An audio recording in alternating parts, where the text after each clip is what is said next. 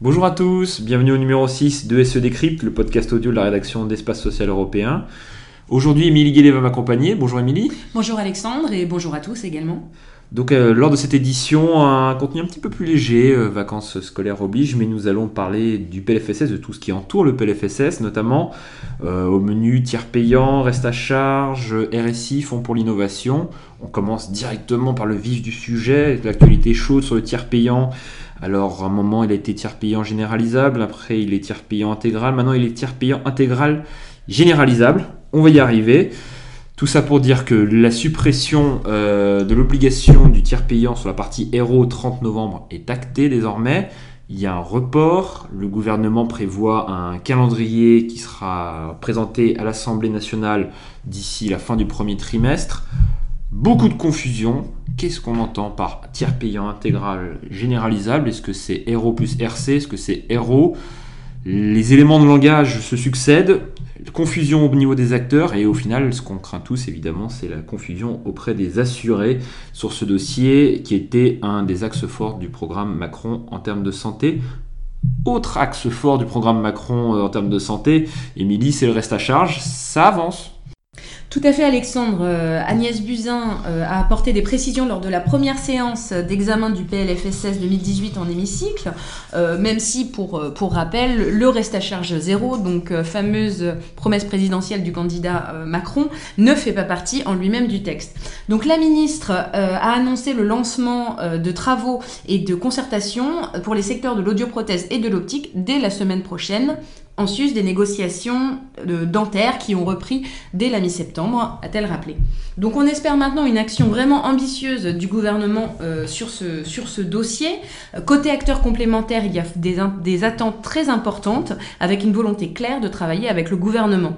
Euh, par exemple, Thierry Baudet, euh, lors du colloque ESE sur le PLFSS 2018 qui se tenait la semaine dernière, a clairement rappelé que la mutualité française était prête à accompagner le gouvernement sur ce chantier.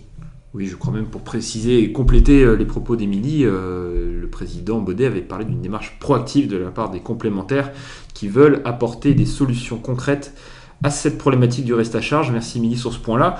Euh, ben, on parlait des acteurs complémentaires, ça va peut-être faire la transition avec le troisième point, celui du RSI. Donc le RSI, la fin du RSI, c'est acté, enfin au moins sur le vote de l'Assemblée nationale. On attend de voir les échanges avec le Sénat. Fin du RSI d'ici 2020. Le point qu'on aimerait voir un petit peu tous ensemble aujourd'hui, c'est euh, notamment la gestion des OC.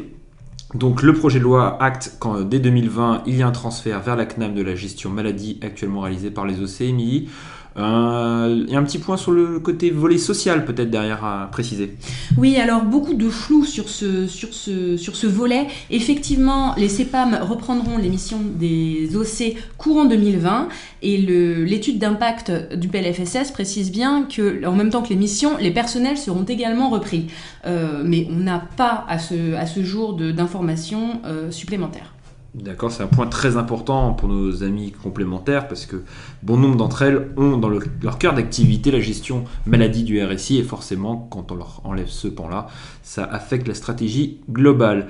Dernier point, le fonds pour l'innovation. Alors le fonds pour l'innovation, c'était la promesse phare euh, de l'article 35 du PLFSS. L'assurance maladie dans sa première version, quand l'idée a germé en juin dernier, parlait de plusieurs milliards potentiellement ben, peut-être un petit déconvenu. La première enveloppe qui se dégage serait aux alentours de 30 millions d'euros. Alors c'est pas beaucoup, 30 millions d'euros, ça fait à peu près 50 centimes par concitoyen si on, si on, projette cela. C'est aussi quelque chose à avoir en tête, c'est que le Fonds pour l'innovation va en partie euh, financer tout ce qui est expérimentation sur la télémédecine dans un premier temps, tant qu'un accord euh, conventionnel n'a pas eu lieu. Donc on se dit que cette enveloppe va, risque d'être vraiment, vraiment réduite pour l'exercice 2018 pour 2019 Le PLFSS de l'année prochaine y répondra. Un petit coup de gueule, un petit peu de déception parce qu'on sait que l'innovation, c'est quelque chose qui était au cœur du projet porté par la ministre, porté également par les acteurs. Tout le monde voulait y participer.